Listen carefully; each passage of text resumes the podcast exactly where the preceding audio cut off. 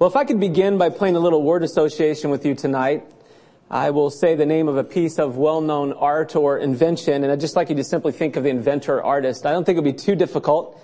Um, if I said Mona Lisa, I'm assuming you'd think Da Vinci, Leonardo da Vinci. If I said the telephone, think of Alexander Graham Bell. Uh, the airplane, Wright brothers, right? And the cars became a little more difficult, automobile. If I said Ford Motor Company, you'd think Henry Ford, but as I'm looking at it, they are saying that in 1885, Carl Frederick Benz, Mercedes-Benz, I guess, is the first true gasoline-powered automobile. But there's word association, relationships between the inventor or the, the person involved in starting a company. Standard Oil Company, John D. Rockefeller, famous person. Uh, the Renaissance sculpture of David, Michelangelo, and the incandescent light bulb, at least the commercial, first commercialized, I've been told, Thomas Edison. Well, we, we use these things today, or we respect the art of inventors and artists, and it's, it's, it's if they are able to step into our world, even though it may be separated by hundreds of years. There's a relationship, an inseparable relationship between the, what's invented and the inventor, the, the creator, and what has been created. The, the creator is memorialized through creation that person's creation. And we get to experience that today. Well, as we consider the drama of redemption, it should not be a surprise to us that God, the mover of history, has deemed to underline his redemptive work in Christ through living historical portraits and pictures. Pictures that reinforce to his people the relationship between Redeemer and his redemptive work. And that's what we see throughout the Old Testament.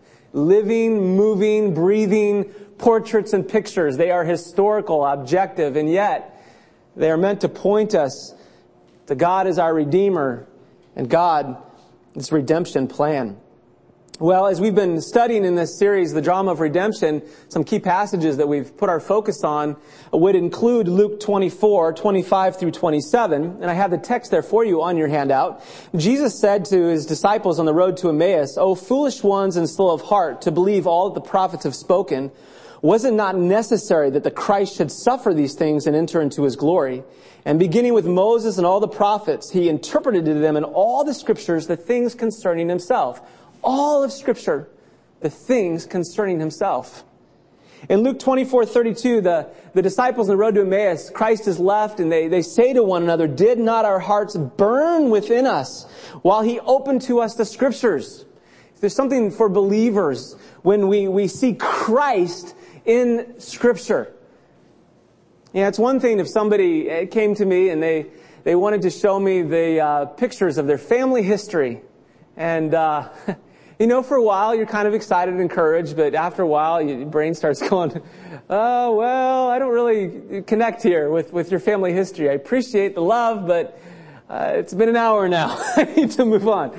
And we get excited about our family history, but if I'm disconnected from that, that excitement wanes may only be there for a little bit. Well, when we read the, this, the, the, life of David and Saul, as uh, we did this, this Sunday morning, we may think, well, why are we studying someone else's history? But when Jesus connects that history to himself and then says that we are connected to Jesus Christ, we realize that we're part of this redemptive plan and our hearts burn within us. This is our family. We've been adopted into the, the family of God through Jesus Christ. This Old Testament history is our history because we are in Christ. And the Old Testament testifies of Christ. So Christ, as the center of Scripture, the interpretation of Scripture, stirs our hearts.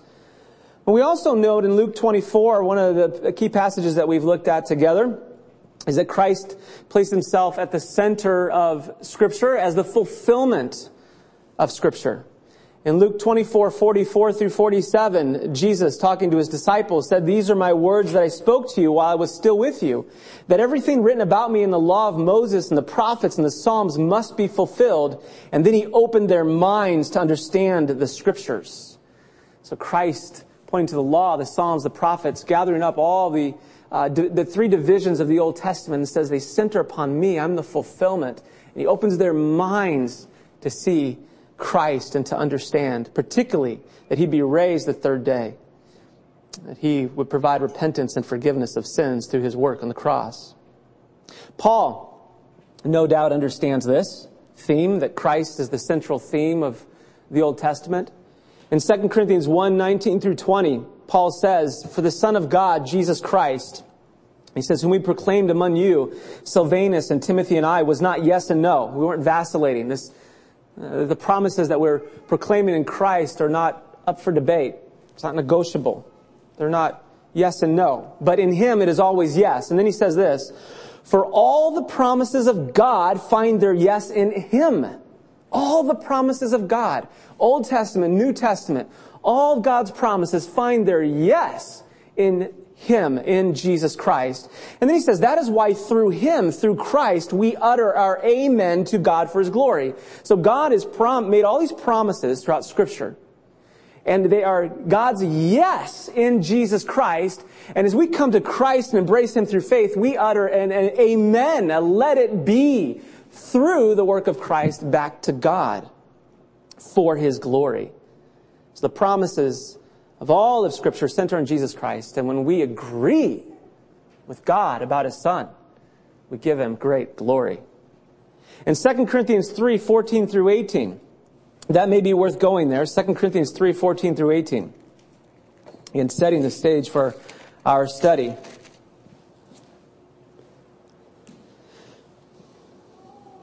Paul is describing the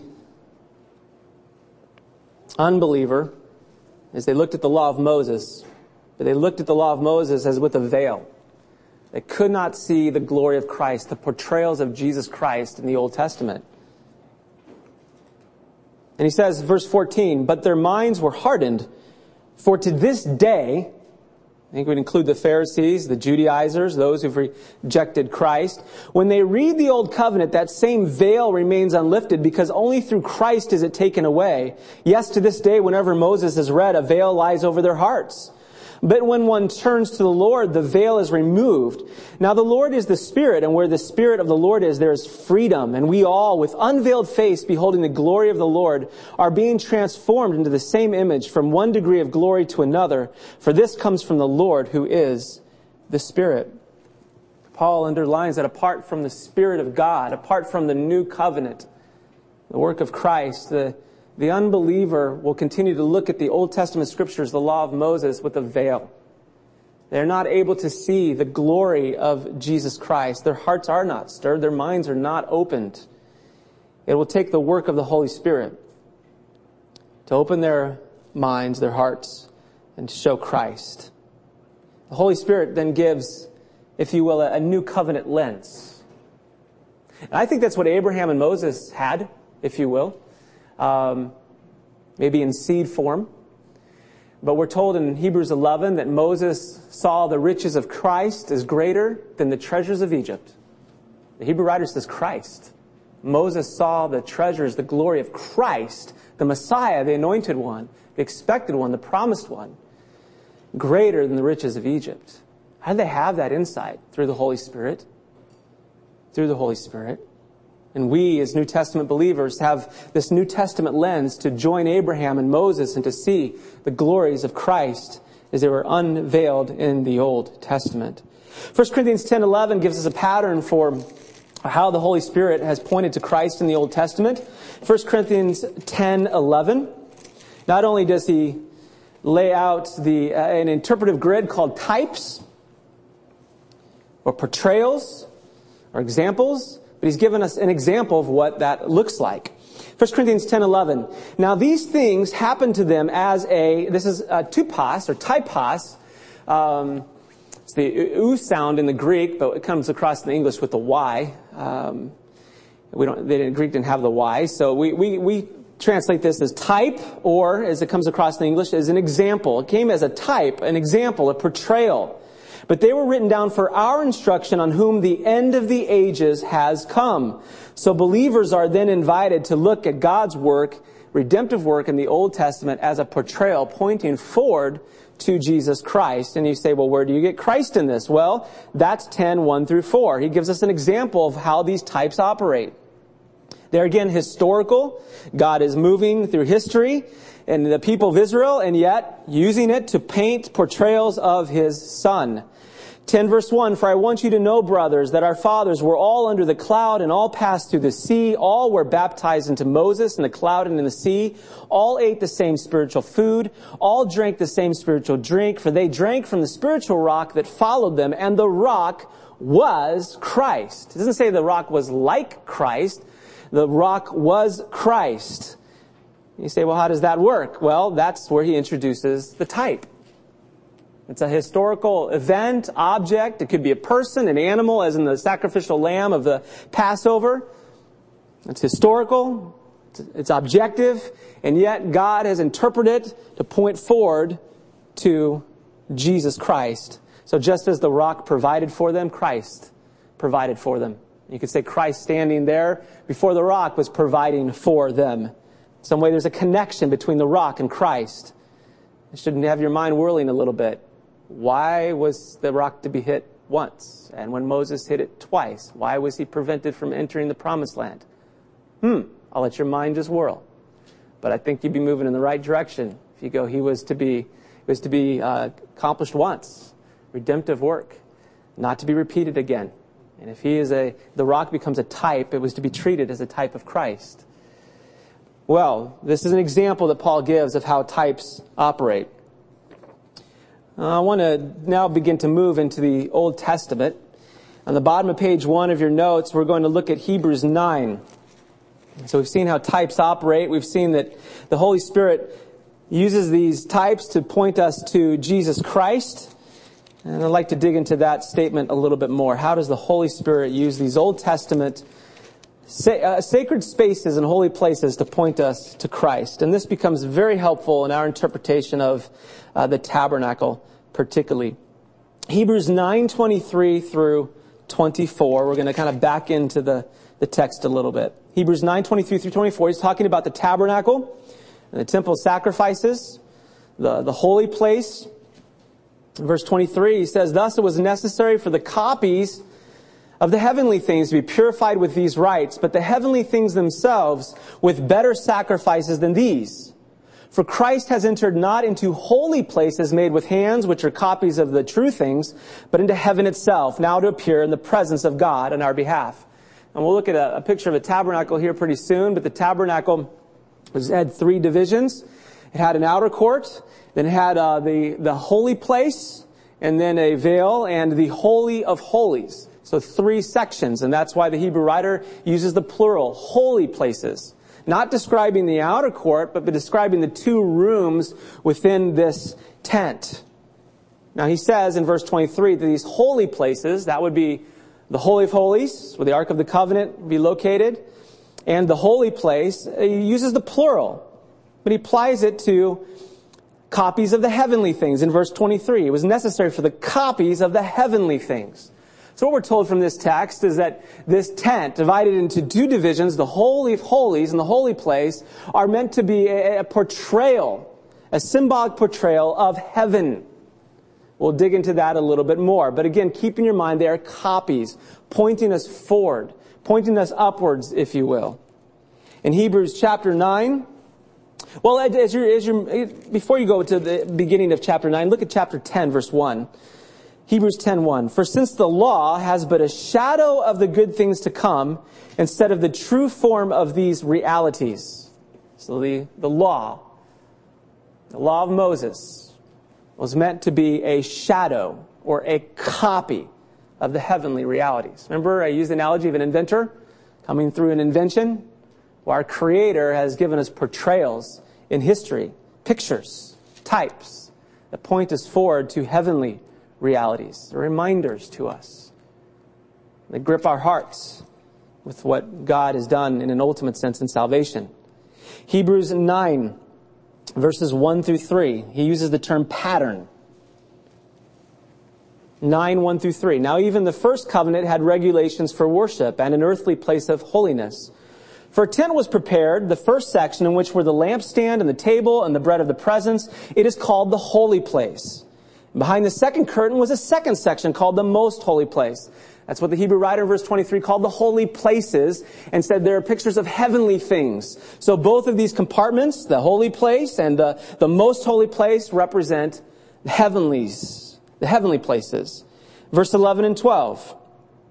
But when Christ appeared as a high priest of the good things that have come, then through the greater and more perfect tent, not made with hands, that is, not of this creation, he went, he entered once for all into the holy places, not means of the blood of goats and calves, by means of his own blood, thus securing an eternal redemption.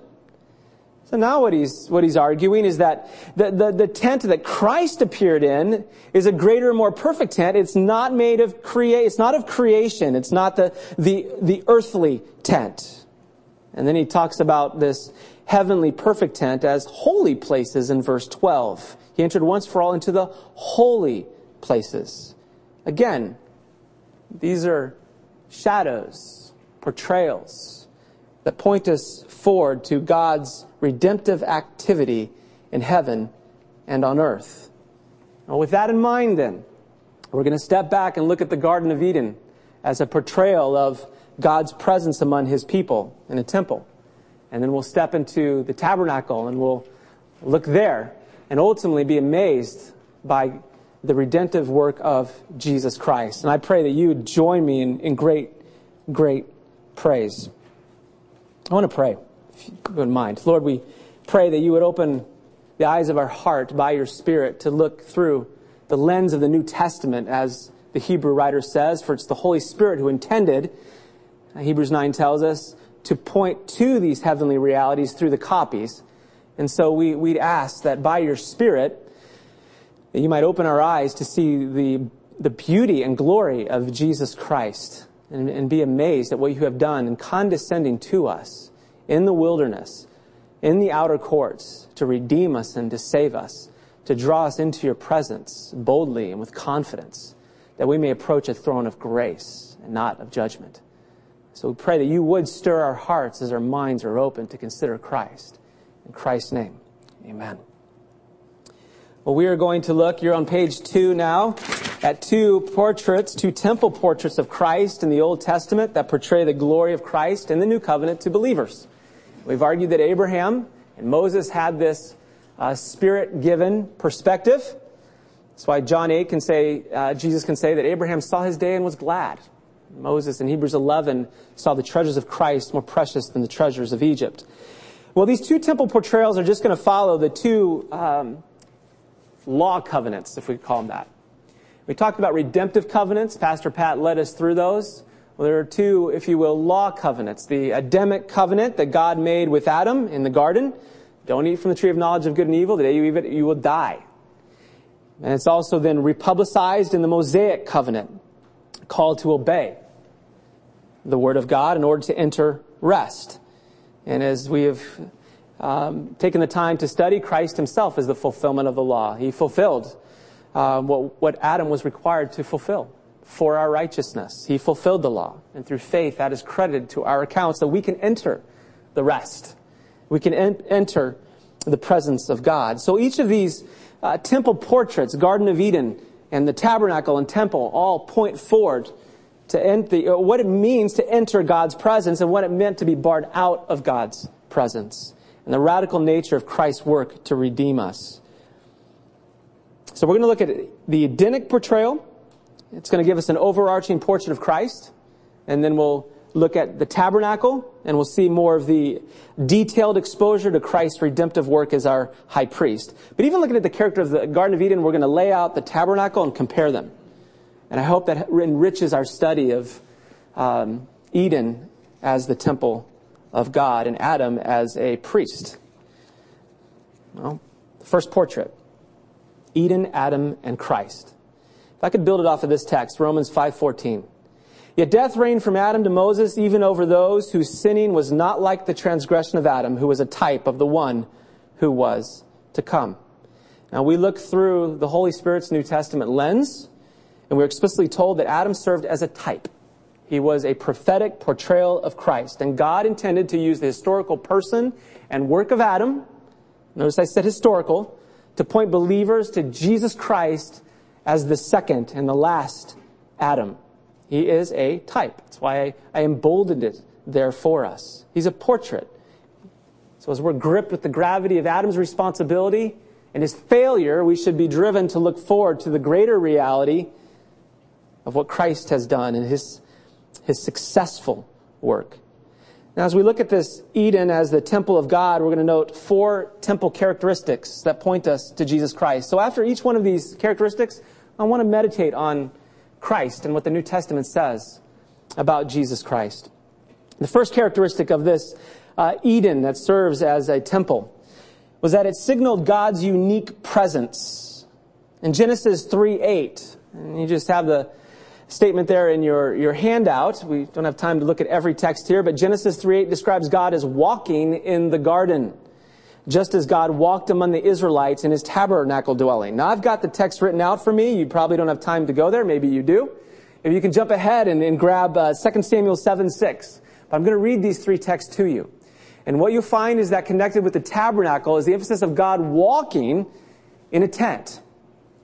It's underlining his presence. In Leviticus 26, 11 through 12, God says, I will make my dwelling among you, and my soul shall not abhor you, and I will walk among you, and will be your God, and you shall be my people. One of the characteristics, distinct characteristics of God's uh, covenant with his people is that he would be with them. They would be his people. He would be their God. And the, the picture of him walking among his people identifies his unique presence. So there's no accident in Genesis 3:8 when we find God walking in the cool of the day with Adam and Eve and engaging them.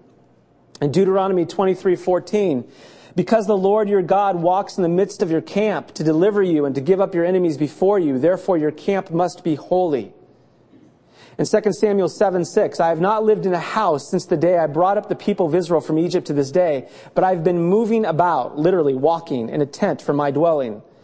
So thus, just as God portrayed his presence among his people in his tabernacle dwelling, so God portrayed his presence among Adam and Eve in the garden, walking among them, walking in fellowship with them. As we're going to see, sin breached that, and they're cast out of the presence of God. And so God reestablishes his presence through these covenant promises that he will establish a seed in Genesis 3:15. And his promised to Abraham that there'd be a seed who would come, and his promise to David there would be a seed. And so we see Adam and Eve losing the presence of God through sin, but God re-engaging it through the promise of redemption. It is no accident then in, in when we look to Christ and we consider God's presence among his people, John 1:14 tells us that Jesus tabernacled, tented, dwelt among us. In Matthew 28, 20, Jesus, after saying that he has authority over heaven and earth, that's creation talk. The garden should take us back to God's creation, the heavens and the earth. Jesus says, I have authority, the heavens and the earth. He says, I will be with you. I will never leave you nor forsake you. In Revelation 2 1, we are introduced to Jesus Christ who walks among the seven golden lampstands, underlining his priestly presence among his church. These are not accidents. There's threads that run us through scripture, scripture underlining the presence of God, particularly in his Son, in Jesus Christ. So we see the Edenic temple underlining God's unique presence. Page three. It also underlined God's unique creation authority. And here, it's interesting when you overlay creation and the tabernacle, both are laid out with seven speeches. You see on day one that in Psalm 104 verse 2, the heavens are stretched out like a, a curtain. But when we see uh, Moses giving the speech with regard to the tent, we see the tent laid out in the first speech in Exodus 26 verse 7. So the heavens are compared to a tent, like a curtain being laid out. We see in Exodus 26 7, the first speech, the tabernacle addressed as a tent. The firmament in Genesis 1 2 on uh, day 2. The temple veil in Exodus 26 verse 33. Again, the firmament being the sky, separating, being a visible separation between us and God, representative of our uh, separation between the transcendent God and uh, creatures. And we find in Exodus 26:33, the temple has a veil separating people from the presence of God. In day three, the waters below are gathered below the firmament. And we find in Exodus 30 verse 18, in the third speech, uh, the laver or the bronze sea. On day four, Genesis 1:14, God establishes the luminaries, the lights. In Exodus 25:31, We have another speech, the light stand. We have birds in Genesis 1:20, winged cherubim in Exodus 25:20. Man is created on Genesis 1:27.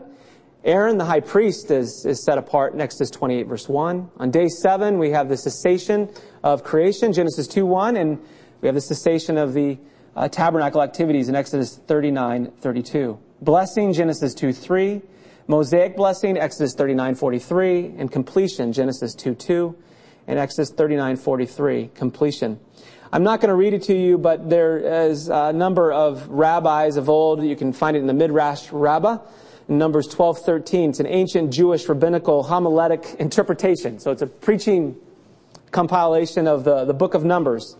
And many, many, many years ago, addressed this unique pattern between the tabernacle, the seven speeches, and the days that the Lord created the heavens and the earth and his speeches. Again, just noting the similarity between Eden and the tabernacle. There's a connection. Moving on. How does this point to Christ? Well, I want to draw attention here to the Sabbath day. Because I think Sabbath day is a unique connection between the tabernacle and between creation, between Eden. The Sabbath served as a connection between the administration of Israel and the administration of Adam, according to Exodus 20, 10 through 11. For the people of Israel were commanded to devote the seventh day, the Sabbath day, to the Lord in rest. For, the text tells us, in six days the Lord made heaven and earth, the sea, and all that is in them, and rested on the seventh day. Therefore the Lord blessed the Sabbath day and made it holy. So we find the Sabbath day, the seventh day being set apart in light of creation. We find when Israel uh, is set apart and the tabernacle is instituted. In Exodus 20, the, the commandments, the Ten Commandments are given, and the Sabbath day is recognized, going back to the creation event. Is it an accident that Hebrews 3, 14 through chapter 14, verse 16 says that the entrance of rest in Christ through faith in the gospel is the ultimate Sabbath day? So Eden, God gave Adam mandates establishes a seventh day rest that he was to enter into. The tabernacle, Israel's responsibility before God in light of the Mosaic covenant, seventh day rest. What is the portrayal? What's the picture? Pointing to ultimate rest in Jesus Christ. How does Hebrews connect the dot? When we enter that rest, we give up on our works. We realize that our, we cannot earn our way to heaven. We cannot work our way to God as we rest in the promises of what Jesus Christ has done to fulfill the work, to accomplish the work of the law, we find rest and we enter the Sabbath rest of God in Jesus Christ. That's why Christ can say, I am the Lord of the Sabbath. Again, New Testament lenses, right? Through the New Covenant. We're able to look at these things and go, wow, I, need portrayals, these inventions, if you will, that keep pointing me to my Redeemer. Three, an Edenic, an Edenic temple that signaled God's unique holiness. God's unique holiness. Now, it is no accident that two cherubim are placed um, on the east side of the Garden of Eden when Adam and Eve sinned. We find throughout Scripture that the cherubim were portrayed as guards of God's holiness, if you will, protecting man from the holiness of God. They would strike man dead if they dared approach the holiness of God. So in Genesis 3:24, if you remember the account, two cherubim are positioned outside the east entrance of the gate. When we look at the uh, t- temple of Solomon, in 1 Kings 6:23 through 28, Solomon built a 10 foot tall and 10 foot wide um, cherubim, two of them, and they stood there as guards in the inner sanctuary of Solomon's temple. Two golden cherubim sit on the top of the Ark of the Covenant on the mercy seat portraying the holiness of God, depicting the very throne of God in Exodus 25, 18 through 22. Furthermore, two cherubim were imprinted on the curtains of the tabernacle on the walls of the temple in Exodus 26, 31 and 1 Kings 6, 29. Cherubim, guarding, if you will, man from entering the presence of God and invading the very holiness of God. What's so intriguing is in Ezekiel 28:14, Ezekiel describes the king of Tyre as an anointed cherub placed on the holy mountain of God to walk about. Ezekiel 28, he describes the holy mountain of God as Eden, connecting this, this cherub back to the Garden of Eden. Go to Revelation 4, 6 through 8, if you would. Let's take a moment to look at some more texts. Revelation 4, 6 through 8.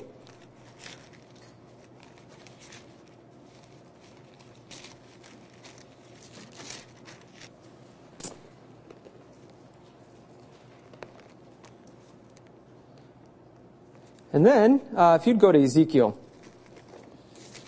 uh, as you're looking there, I'm deciding on whether we want to do Ezekiel 1 or 10. Well, here's what we'll do. Ezekiel chapter 1 describes these same living creatures around the throne of God that we see in Romans 4.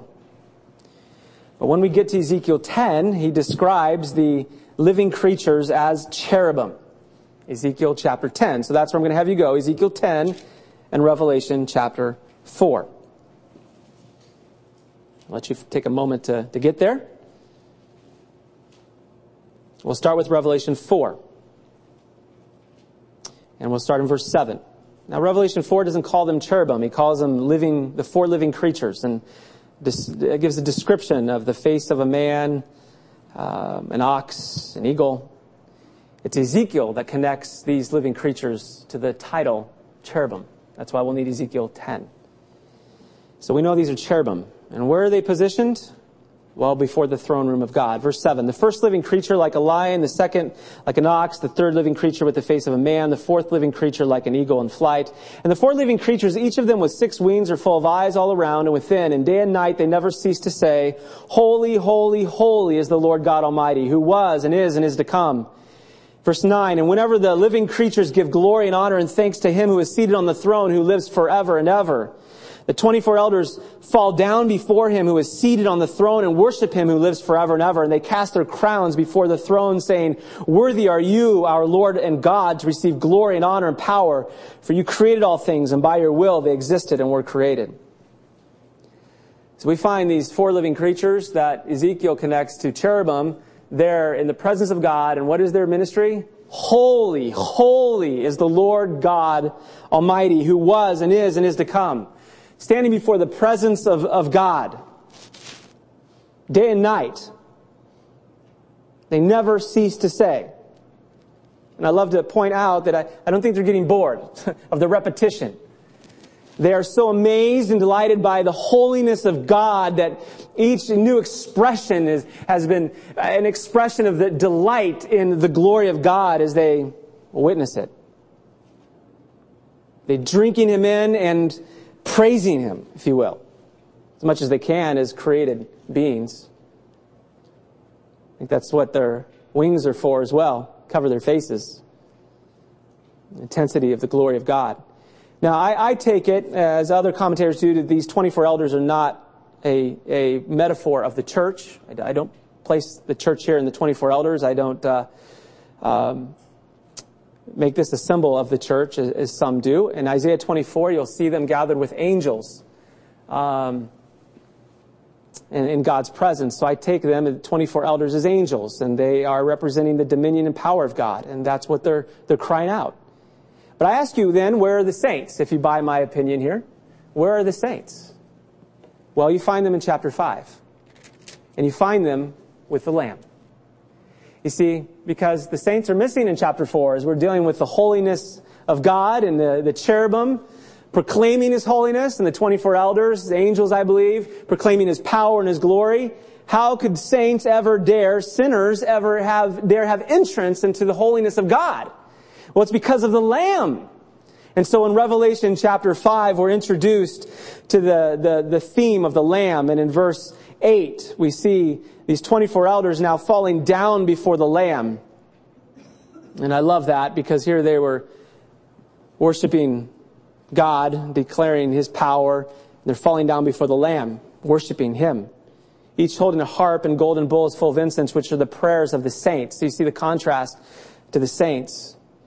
And they sang a new song saying, Worthy are you to take the scroll and to open its seals, for you were slain, and by your blood you ransomed people for God from every tribe and language and people and nation, and you've made them a kingdom and priests to our God, and they shall reign on the earth.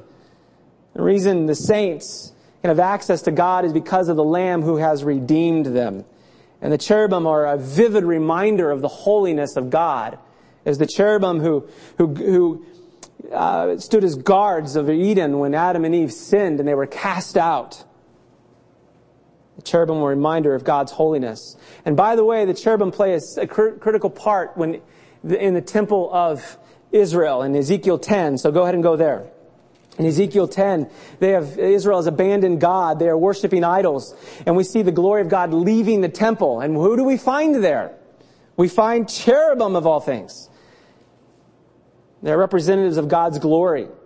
And again, if you want a, a, a mind-boggling description of the cherubim, you'll find in Ezekiel 1, the description of these living beings. Uh, verse 18, then the glory of the Lord went up from the threshold of the house, stood over the cherubim. So we've got the glory of the Lord, it's abandoning the temple. It's going to the east, by the way, just as uh, the movement of uh, uh, the cherubim standing there before the east of the Garden of Eden. So we see the glory of God moving to the east. And st- the glory of the Lord stood over the cherubim. That's a picture of the mercy seat. That's the Ark of the Covenant. And you had the cherubim hovering over the Ark of the Covenant. So the glory of the Lord was to be seen as the invisible presence of God even above the cherubim over the Ark of the Covenant. That's why you have the glory cloud moving in the tabernacle, confronting the people of Israel. Times when they wanted to stone Moses. They saw his pervasive glory in the tabernacle hovering over the Ark of the Covenant. The cherubim represented there. Verse 19, and the cherubim lifted up their wings and mounted up from the earth before my eyes as they went out with the wheels beside them. What wheels? Well, you gotta go to chapter 1 for that. That's how we know these are cherubim. That's how we can connect it to Revelation 4. And they stood at the entrance of the east gate of the house of the Lord. Is that an accident that the Garden of Eden, they're set at the east entrance? And the glory of the God of Israel was over them. What we're connecting is that the Garden of Eden then is seen as a temple of the Lord. Adam had a responsibility um, as a type of Christ, as a priest, to represent uh, the people. What people? The people he's to be fruitful and multiply, to have. And when he broke God's law and refused to obey him by eating of the tree of knowledge of good and evil, he was cast out. And so we were cast out as well. And God raised up Israel to continue giving these living portraits of our need for Jesus Christ. So we're arguing that the Eden is a representative of the temple of the Lord. Page four. But this two points to Christ. For it was through Christ's work to say it is finished that the veil in the heavenly temple was removed and symbolically, the veil in the earthly temple was torn. John Fesko notes that when the veil was torn, the cherubim were removed. And that's why we find them in Revelation 4 around the throne of God. Praise God. Symbols of our separation from God. And through Christ's finished work, removes those symbols. Jesus is said to be the ultimate temple. In John 2, 19 through 22, Christ connected the destruction and resurrection of his body with the temple at Jerusalem. When we pan through the pages of scripture and we look at Revelation 21, we find this connection in the new heavens and the new earth. And I saw no temple in the city, for its temple is the Lord God, the Almighty, and the Lamb. We find that Christ is the ultimate temple. So Eden and the tabernacle pointing to Jesus Christ. Again, it's the Holy Spirit's lens saying, look, painted it for you. Look at the brushstrokes throughout redemptive history. We find in Ephesians 2, 19 through 22 that Paul describes the church in terms of members of the household of God, verse 19, a holy temple in the Lord, verse 21, and a dwelling place for God by the Spirit, verse 22. Peter catches this theme and describes the saints in terms of temple service. You yourselves, he says in chapter 2 verse 5, are like living stones being built up as a spiritual house to be a holy priesthood, to offer spiritual sacrifices acceptable to God through Jesus Christ. Portrayals. We don't want to just get lost at the picture. We want to look at its meaning. We want our hearts to burn, minds to be open to see Christ and His glory. Fourthly, as we wrap up the portrayal of Eden as a temple, it signaled God's exalted position. Eden is represented as the mountain of God. In Ezekiel 28, 13 through 16, Eden is called the garden of God in verse 13 and the holy mountain of God in verses 14 and 16. Secondly, Eden is the source of a living river. Genesis 2.10 describes a river that flowed out of Eden to water the garden. And when we look at Ezekiel, he receives a vision of God's temple, he describes it as a river flowing from the temple to provide healing. It's no accident then that the psalmist says this in Psalm 46, 4. There is a river whose streams make glad the city of God, the holy habitation of the Most High. In Revelation 22, 1, we see a description of the river of the water of life flowing from the throne of God and of the Lamb. Eden, temple of God. It's exalted as the mountain of God, as the source of water. The New Testament, the Old Testament pick up on and continue to describe. It is like a stream, I think, if you want to describe it like a stream that comes out of the Garden of Eden, using the river maybe as an analogy, a symbol, and begins to grow and make its way through the tabernacle representation and the temple representation, Ezekiel's description of the future, and then finally find its way into Christ's own statements that he is the water of life. And then we see the great depictions of the water of life in the new heavens and the new earth. I want to read scripture with this thread in mind. Thirdly, it's the location of the tree of knowledge of good and evil and the tree of life. So two particular trees stand out in the garden, the tree of life and the tree of knowledge of good and evil. We find an interesting connection between the law of God and the tree of knowledge of good and evil. According to Psalm 19, 8 through 9, the law of God makes the simple wise and enlightens the eyes. It's no accident that that's picking up on the, the statement of the knowledge of good and evil would enlighten their eyes. The law is seen in, with that description. The law of God was placed in the Ark of the Covenant located in the Holy of Holies. And just as Adam and Eve were not to eat from the tree of knowledge of good and evil, so the people of Israel were not to touch the Ark. Scripture places God's law in the holy place, whether Eden, represented in the tree of knowledge of good and evil, or the tabernacle or the temple of God. So again, we see these threads. The tree of knowledge of good and evil, a symbol of God's law. The day they ate of it or touched it, they would die transgressing God's law and therefore cast out. God replicated that in taking his law, the Ten Commandments, and placing the Ark of the Covenant into the Holy of Holies, calling for obedience. And just as Adam failed, so Israel, representing Adam, failed too and was cast out. Out of the promised land, back into the wilderness on their way to Babylon. The tree of life we find that in the Garden of Eden in Revelation 22 verse 2. We also find it in the paradise of God. Page 5. How does it point to Christ? Jesus said, whoever believes in me, as the scripture has said, out of his heart will flow rivers of living water in John 7. He offers himself as the water of life to the, the Samaritan woman in John 4, connecting with the, the, the river themes, the water themes. Connected to the tree of life, he says, I am the way, the truth, and the life. Connecting to the law, he says he's come to fulfill the law. And connecting to the mountain of God, we are told in Hebrews 12:22 that we've come to Mount Zion, into the city of the living God, the heavenly Jerusalem. Portrayals threading us to look to Christ, the ultimate goal and aim.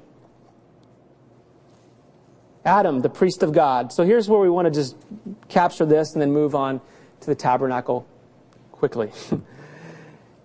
Adam, we're told, was a type of Christ.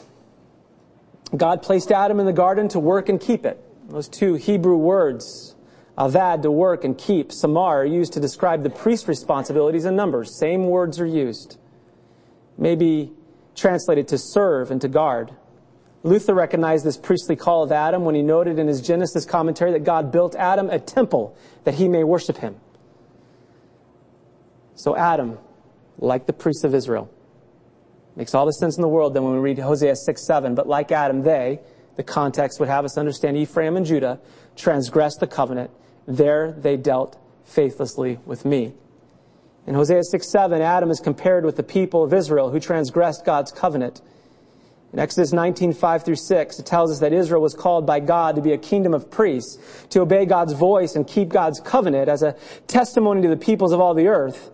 So just as Israel broke God's covenant as a kingdom of priests, so Adam rebelled against God's covenant as a representative priest.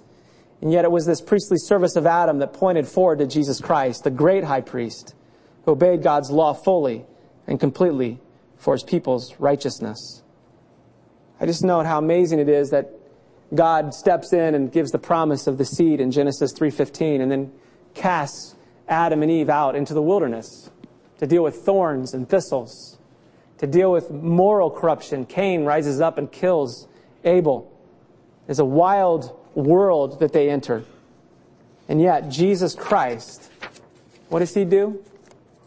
He steps into this sin cursed world after his identification by the Holy Spirit that this is the one in the baptism with John.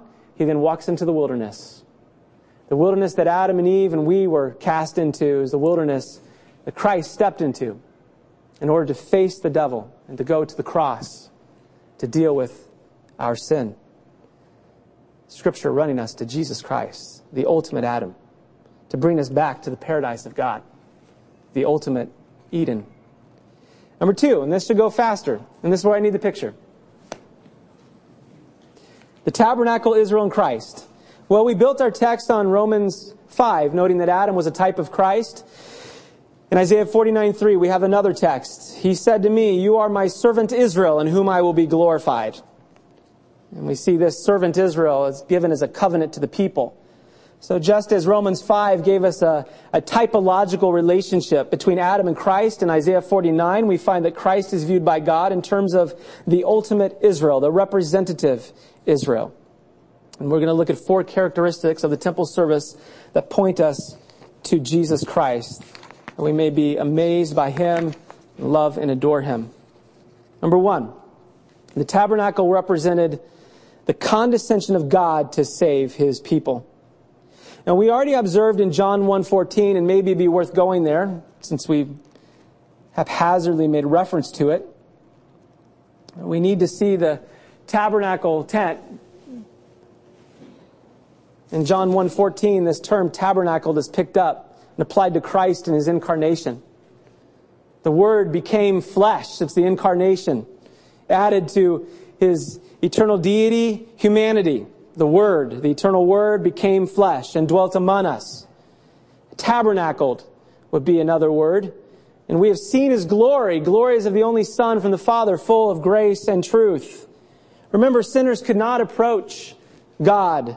The cherubim were a reminder of God's judgment swords drawn against us in execution. So in order for sinners to be brought into the presence of God, God would need to come to us and enter the curse of the wilderness. He would have to tabernacle among us.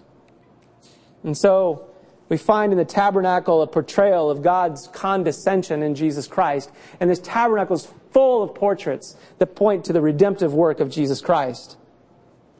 So it's a representation that God condescends to save. He tabernacles. He steps into our wilderness to save. The tabernacle, secondly, represented the presence of God in heaven. In Hebrews 8, 5, they serve a copy and shadow of the heavenly things. For when Moses was about to erect the tent, he was instructed by God saying, see that you make everything according to the pattern that was shown you on the mountain. So, according to this text, it is a pattern, a copy that points to the heavenlies to the heavenly things. How so? Well, that leads us to number three. It represented the separation between God and man, holiness and sin. It's amazing the detail the Lord put together here. Hebrews 9, 7 through 14, verses 8 and 9 particularly. By this the Holy Spirit indicates, again, this is the, the new covenant lens. I'm arguing that Abraham had this lens through the ministry of the Holy Spirit and Moses and we're given it in the New Testament. The Holy Spirit indicates the way into the holy places is not yet opened as long as the first section is still standing, which is symbolic for the present age. And so the veil separating uh, the people in the outer court from the holy place was a representation that the holy place was not opened. It was symbolic. It was a portrait, a picture. He goes on, but when Christ appeared as a high priest of the good things that have come, then through the greater and more perfect tent, so that's the reality, heaven, not made with hands, that is not of this creation, he entered once for all into the holy places, not by means of the blood of goats and calves, by means of his own blood, thus securing an eternal redemption. The Hebrew writer uses the phrase holy places to describe the more perfect tent, not made with hands. That is, the holy place and the Holy of Holies symbolize the presence of God. So we can deduce from this that the outer court of the tabernacle symbolized the sin-cursed earth. For it is in the outer court that the people could enter and the priest would offer the guilt offering on the altar. So what we have here is the outer court, where you have the brazen altar with the sacrifice. You see the little white there with the ramp. And then we have the, the laver of water, washing and cleansing. Those are in the outer court. The people could enter there. But they could not enter into the holy place. But we find a veil that separates the Holy of Holies, the far, um, the far end there, from the holy place. Denoting the, the, even the distinction between heaven and God. Remember in 1 Kings 8, Solomon says that even the heavens cannot contain God, and so we're reminded that there is even a distinction between heaven and God himself. The furniture is distinct. The bronze character of the altar is a less expensive metal, but you move into the holy places and we have gold furniture. In contrast to the outer courts, the holy places have curtains woven in blue portraying the glory of heaven. Yet even the holy places are distinct. The very throne of God's presence in heaven is set apart. And here's what's so amazing. People are reminded again and again as they walked into the outer courts with their animal, identified with it by laying their hands, confessing sin, and only the priest could sacrifice it. It was a reminder that we could not approach God apart from a substitute sacrifice. It was also a reminder that God had to come to us. God had to condescend and break through. God had to step into the wilderness. In Christ, God would say, It is finished. We have full access to God. The tabernacle finally represented the work of Christ as the sinner's high priest. So let's look at these three compartments very briefly. The most holy place, let's start there, dealing with the, the very presence of God. We find the law written and placed in the Ark of the Covenant, testimony of God's revelation. Christ is said to be the fulfillment of the law. The Ark is picked up as God's throne. The cherubim Reminder of God's holiness.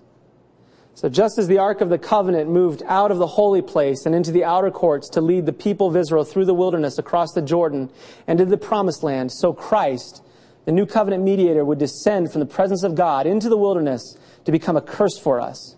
He would represent his people. He would provide the true bread of life, the manna. He would fulfill the law of God. He would be the ultimate great high priest.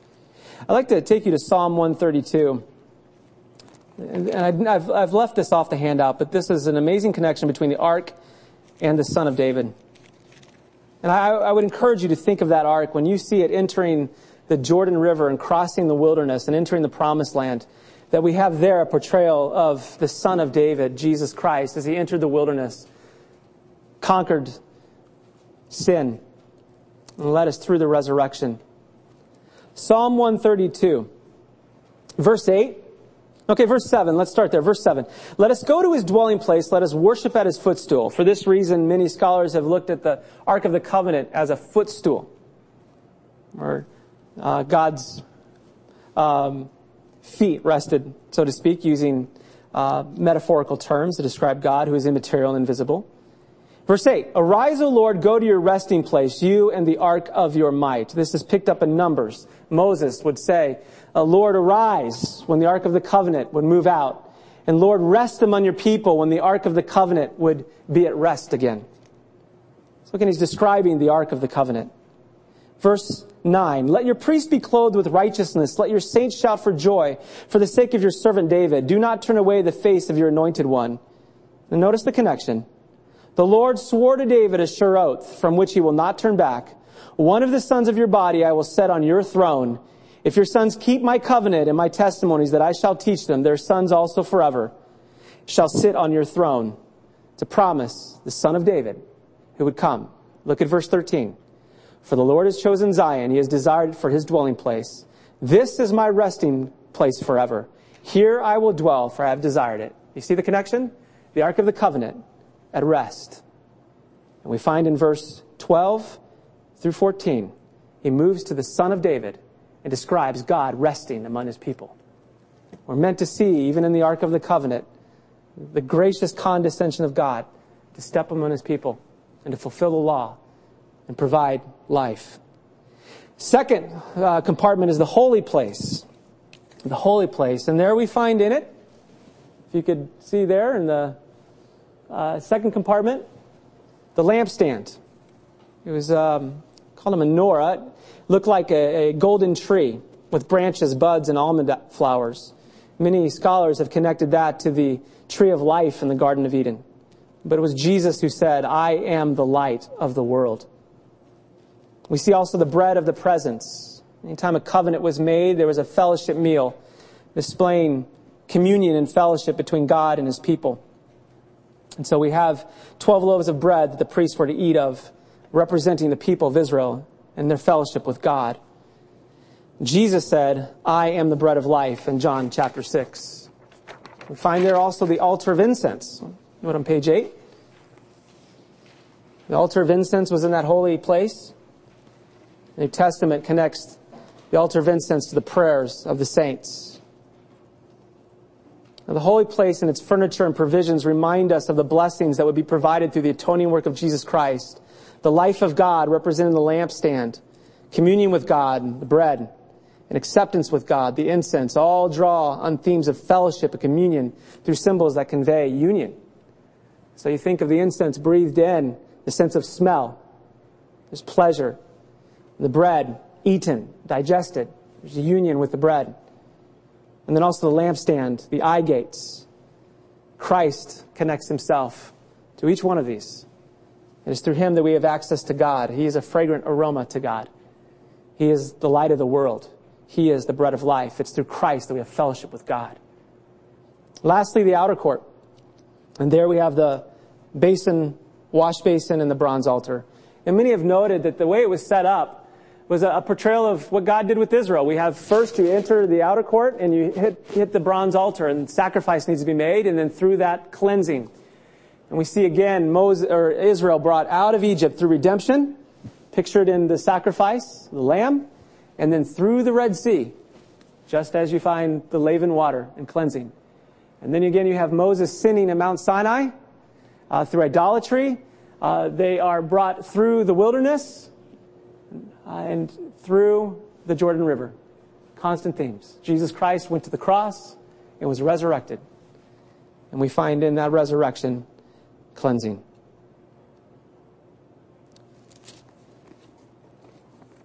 The confessing sinner would bring an animal without defect to the priest. He would lay his hands on the animal, signifying he identified with it. He would kill the animal at the entrance of the courtyard, signifying the substitute character of the sacrifice and embracing that as his substitute. But the priest would represent the sinner to God, not the sinner. The sinner confessed sin and identified with the sacrifice. The priest took some of the blood, sprinkled it on the sides of the altar and the horns of the altar of incense. And on the Day of Atonement, the priest brought blood into the most holy place, sprinkled the cover to make atonement for the people. The blood was used to sprinkle the curtain separating the rooms, the horns of the altar, of both the altar of incense and the bronze sacrificial altar, reminding everyone of the uncleanness of sins. The horns are sprinkled closest to heaven, and the sides of the altar sprinkled closest to earth. It was a reminder the whole of creation groans under the guilt and bondage of our sin. Our sin has reached to heaven. That is why our Lord Jesus, so gracious out of love, stepped into the outer courts to offer himself as the sacrifice so that we could approach God. When he said it is finished, the veil was torn in two.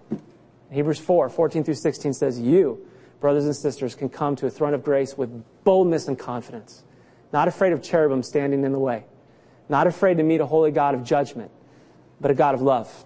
That we come through Jesus Christ because our sins have been paid for and cleansed. Lord, we pray that as we look into your word, that we would be amazed by these portrayals and gripped with our sinfulness in order that we, as Paul says, where sin abounds, grace much more abounds. When we are gripped with our sin, we are reminded of the glory of Jesus Christ. And so we thank you that Christ so graciously added humanity to his divinity to save us, to enter the wilderness, to deal with the devil, to deal with our sin, to deal with the world, and to bring us to you, God. So we thank you. May you raise our hearts to consider these things and to worship you as our Redeemer, our Savior, and our friend. Oh, that we can call you our friend, our Father. We praise you in Christ's name. Amen.